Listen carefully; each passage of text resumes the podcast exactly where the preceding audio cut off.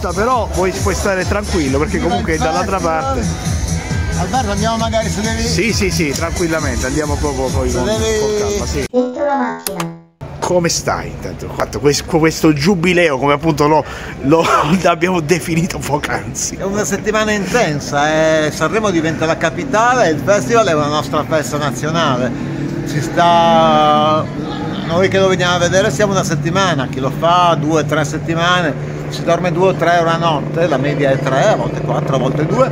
Ehm, si, ci si impegna la testa, Certo. non si è mai fermi. Chiunque, chiaramente chi lavora, chi si occupa del festival, chi fa il suo lavoro a proposito del festival Certo. o chi semplicemente è qua per non perdere un minuto dell'atmosfera, per passeggiare nel corso della capitale virtuale d'Italia il giorno veramente della festa. Io l'ho scritto, gli, eh, gli scandinavi hanno il eh, giorno di mezza estate, Sì, sì, gli americani hanno il giorno del ringraziamento, sai quelle feste degli altri Sì, di cui senti parlare, dico vabbè noi non l'abbiamo e noi italiani abbiamo il festival di Sanremo.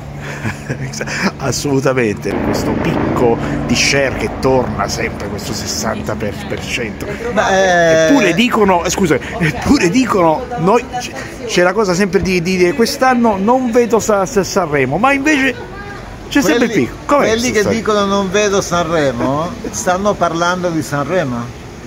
Se tu scrivi su un social network non guarderai Sanremo, Ok. il social network non capisce che tu hai detto una cosa negativa, pensa che tu abbia detto la parola Sanremo, quindi paradossalmente tu dici non guarderò Sanremo, lui capisce è Sanremo e allora ti fa vedere più roba di Sanremo. Quindi l'unico modo che hanno, che si ha per eh, igno- ignorare il festival è ignorarlo. Dire non lo guarderò automaticamente significa che ti interessa, fai una dichiarazione. E allora a volte succede sui politici, no? C'è un politico che non ci piace, Sì. invece di ignorarlo ne parliamo.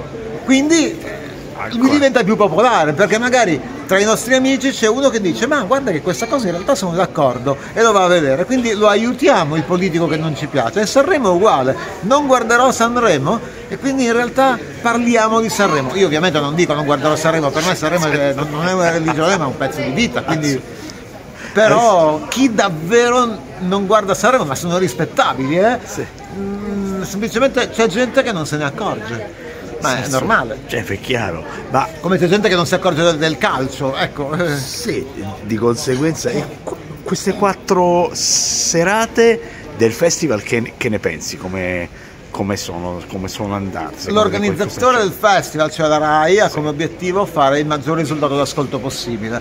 Quindi queste- questi spettacoli vengono costruiti per essere il miglior prodotto Prodotto. possibile, ma anche per fare un grande risultato di ascolti. Quindi Certo. questo per la scelta di un presentatore popolare come Gianni Morandi, per esempio, Eh, la scelta di fare canzoni che qualcuno ha detto è una, una festa di paese, è il, il trenino di Capodanno, Sì. quella di ieri, però è stata una serata clamorosa. Io ho un altro, una indicatrice mh, che è mia madre. Mia madre ha 85 anni. Se mia madre mi manda un messaggio dicendo questo cantante vincerà o questa serata è bellissima, il cantante vincerà o la serata sarà effettivamente eh, un successo in termini di share. Interve- Mia madre è. mia- io dico sempre: Sì. non, non fidatevi solamente di voi stessi, andate a sentire, a sentire le persone anziane e i ragazzini, i bambini delle medie 13-14 anni, perché loro vedono cose che noi uomini o donne di una certa età o anche trentenni, insomma uomini adulti, non vediamo più o non vediamo ancora. Bisogna ascoltare anche le generazioni che hanno un'altra, un'altra opinione. Io, mia mamma, e una nipote che adesso ha già 16 anni, quindi sta, sta diventando grande, ma quando era ragazzina vedeva cose che io non vedevo. Certo.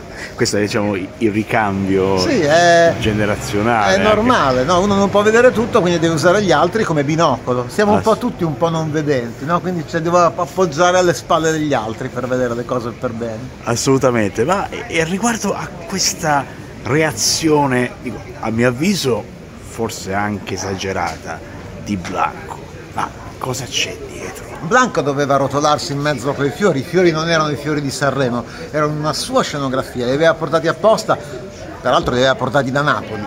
E che cosa è successo?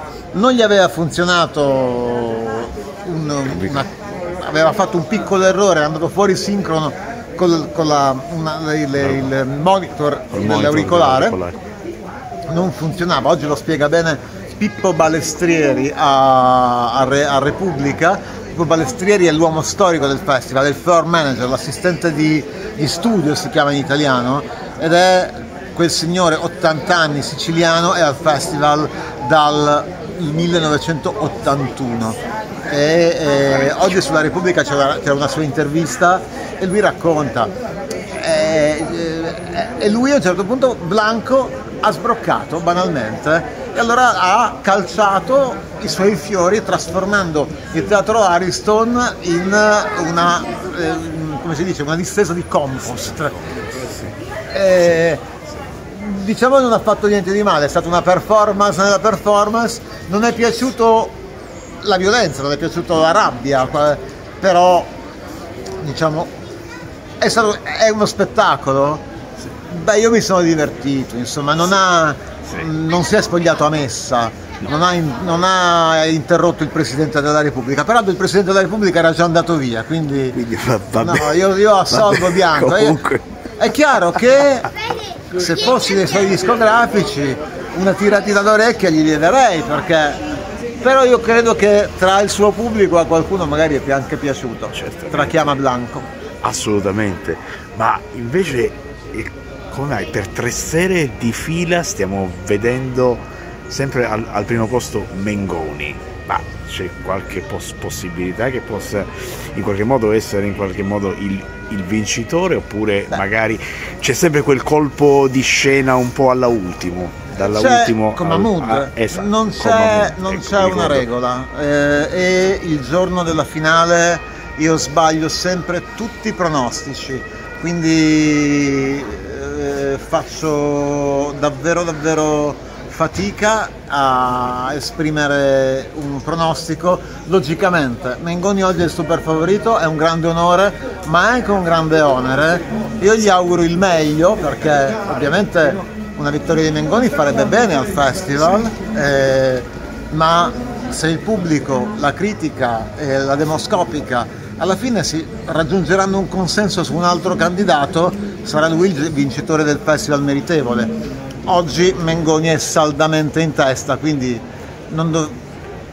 diciamo che raramente ho visto una superiorità così grande di una canzone di un cantante in uno stesso festival. Però fino al traguardo la corsa non è finita e quindi aspetto che finisca, è chiaro che se Mengoni vincesse a me farebbe piacere molto, assai, assai, assai.